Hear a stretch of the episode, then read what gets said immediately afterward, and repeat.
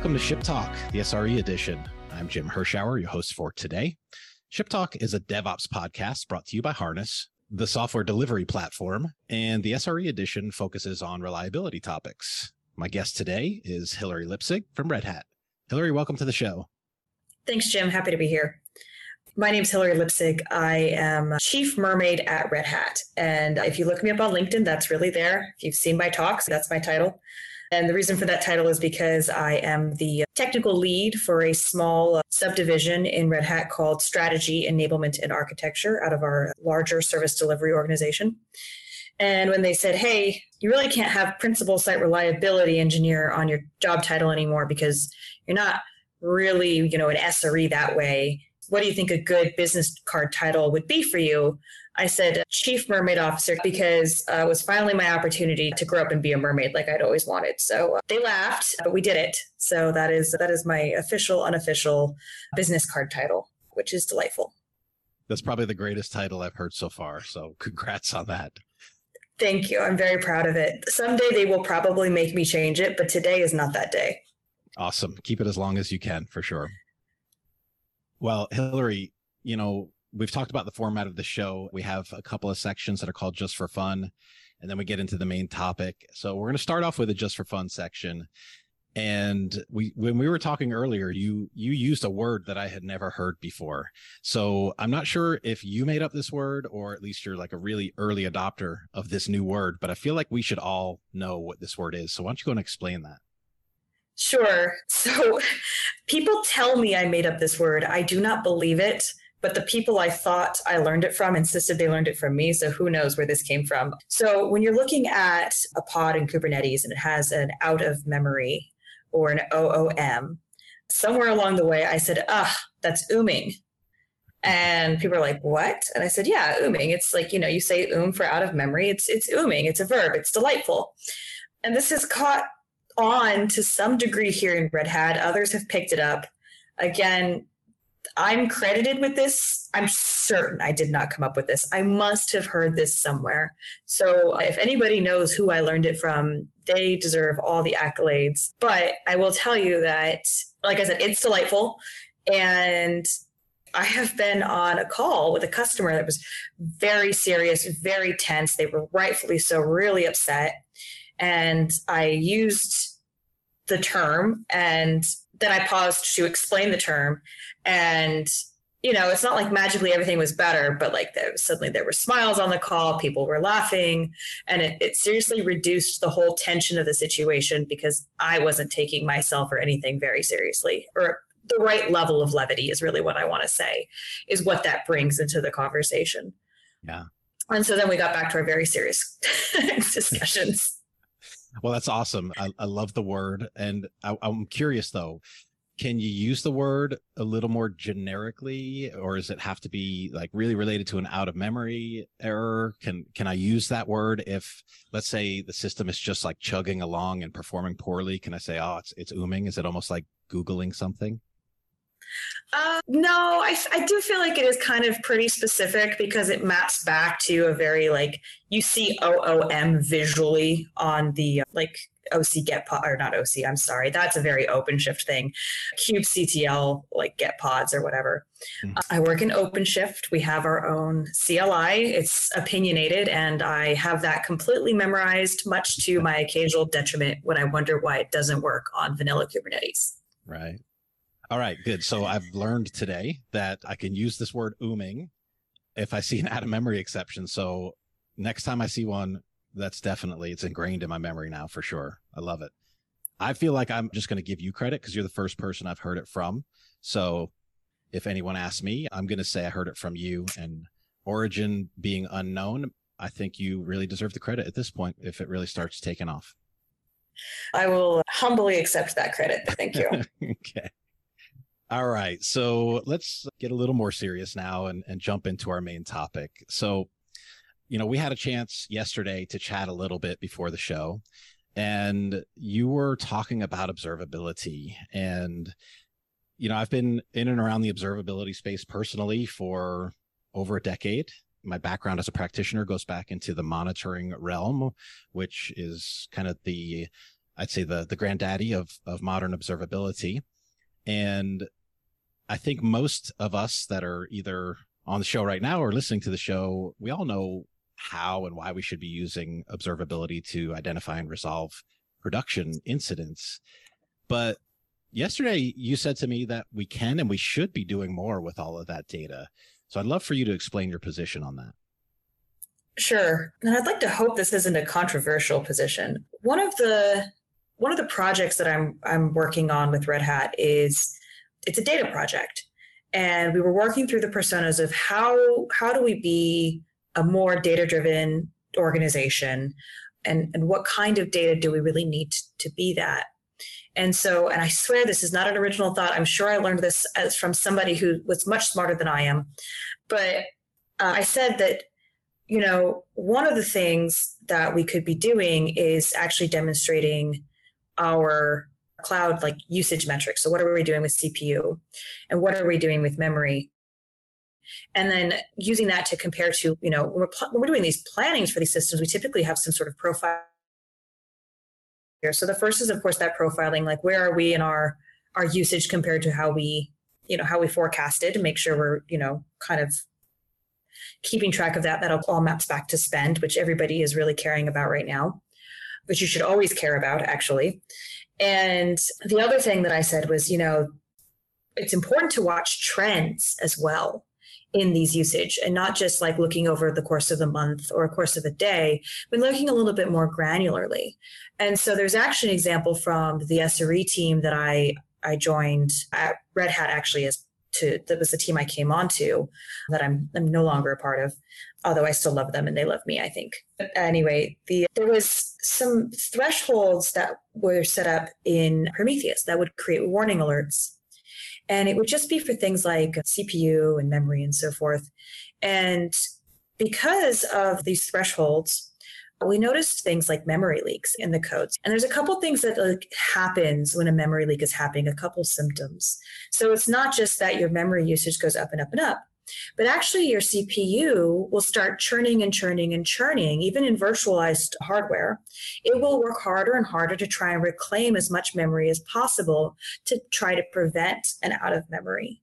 And so, taking a look at that kind of data and looking at that data a little bit more granularly, we can start actually looking for issues in our software. And of course, so we had set alerts on that to let us know that there might be a memory leak.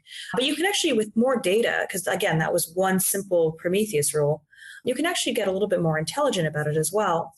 And so that's one of the things that I'm trying to drive as kind of a, a cultural push within Red Hat is and I know I'm not alone in this. I really don't want to say that there's nobody else doing this. It's just I've I've, I've joined on to this to this type of an effort.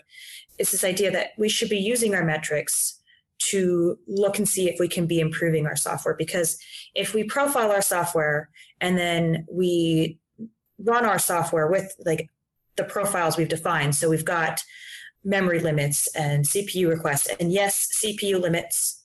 I know that CPU limits are like people are like, you don't need them. I will argue that. It's a whole other 25 minute conversation. But yes, CPU limits as well. And so if you're constantly running close to your limits or even occasionally like hitting the limits and then things restart and run fine for a while, those might not necessarily all result in incidents or downtime or alerts, but all these things tell you that your software is probably not operating as well as it could be. And so we want to look into why is our software not operating as well as it could be because the nature of, of working in a cloud native environment or Kubernetes is often that I have seen sometimes certain things can kind of be hidden for a while because it's highly available, because it restarts and brings itself back up to a desired state. There might not be any seriously noticeable blip, but that doesn't mean that the blips that exist are acceptable either. Yeah. So, you know, you make an interesting point. Being proactive with this type of activity, first of all, most companies have this type of data. They have observability solutions in house or in place at least. And there's a, a wealth of data at most companies. What I think is interesting about this is is you made the point really early on that we should always be concerned with costs. And what I've seen happen is to over provision your resources with your cloud computing provider or we used to do this you know back in the days of the plain old data center we just used to over provision the heck out of our hardware so that we could avoid these issues for as long as possible avoid the out of memory exception from kicking in and and causing an error causing an impact to our users.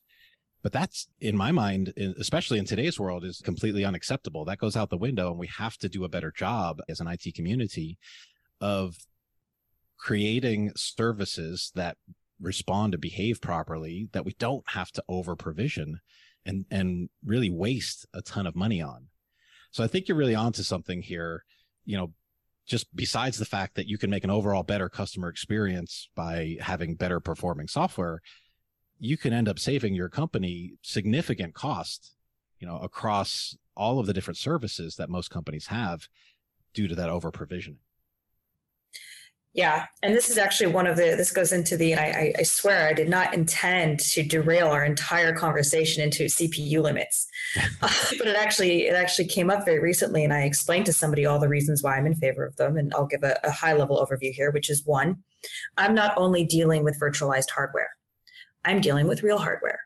so I can't just let processes do whatever they want. It actually is is finite and if you're overcommitting your CPU on real hardware, you're shortening your hardware's lifespan. So if you think about how expensive a server is, first of all, it's extremely wasteful to shorten its lifespan. Second of all, it's drawing more energy, which is extremely wasteful because it causes more pull there and more actually uh, impacts the overall ambient temperature, which means the AC needs to run wherever that server is located more often. So as you said, it's not just about the immediate company's fiscal situation, but then we start getting into the environmental impacts of not having performance software, which I think about all the time because when I'm thinking about the size of, of the Red Hat customer base and, and so forth, these, these enterprise scales, these are actually things that start coming up. We have projects around sustainability and, and environmental impact, as I think a lot of major companies do these days. And so it's these are the types of things that you know we're caring about. These are the types of ways we're wanting to use data. And since we already have the data, it honestly would be almost irresponsible not to use it to figure out how to make everything better holistically and looking at the holistic picture of our software. And since I'm somebody with an operational background, I care about how it's performing. Yeah, makes sense. So let me ask you this. Sometimes it's really easy to say we should do this thing. The reality that most companies are faced with and and most SREs or folks who are responsible for reliability and performance of overall systems is that they are typically pretty far behind in their main job responsibilities. So what advice can you give folks to start to transition from using their observability data in a reactive methodology where they're just putting out fires all the time to being able to truly switch over into this proactive mode where they're looking at things ahead of time and and trying to make sure that the systems are actually performant in the right way so that they can right size things. I know it's it's just a very difficult thing to make that transition in some companies. So how would you suggest folks do that? And so I want to actually point out here, Red Hat is it's no different. We're struggling through some of these same problems right now. And one of the initiatives I am responsible for at Red Hat is something called Hybrid SRE, which is an interesting name. And this is the idea that we stop throwing code over the wall to SREs. I spent 11 years in quality engineering before I moved to SRE. And I experienced in quality engineering how bad throwing code over the wall can be. And so what what I did when I was head of quality engineering in my in my last role was I actually had the quality engineers working on the engineering teams working on unit testing, making unit tests a little bit more similar to kind of more like the, the standard way of quality engineering thinking about testing with of like integration and regression and putting that, shifting it left into the unit testing framework. Especially with microservices, that's really easy to do. It's much hard. It was much harder in the monolithic architectures. And we really just need to be doing the same thing, that same type of partnership with SRE and service engineers, like was what we call them. And so we've started doing, we've, we've pushed off this initiative and it's about getting the engineers closer to their operations and the operations folks closer to the engineering so that you've got better communication, better partnership. And a lot of that is actually process engineering, where we're putting together processes of like, okay, here's how we're going to do these things. And so what we're doing is by putting in these processes that generally make the software more reliable and give it a, a baseline higher level of service maturity out the gate, that actually frees up the SREs to do a little bit more of that proactive work. So it really requires a strong partnership between SRE and the software developers who are on the service, It's kind of dividing and conquering. So SRE should be putting out things and guidance and best practices to their engineering teams to say, hey, in our environments, this is what we know. These are the good patterns that make for performance software. And then it's incumbent on engineering to deliver software that matches those patterns.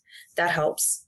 And then it must be an ongoing partnership of like, okay, how are we performing? How many incidents are we getting?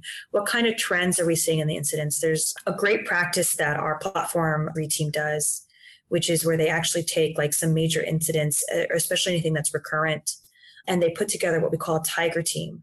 And they'll go and kind of like do a deep dive, and it's cross functional.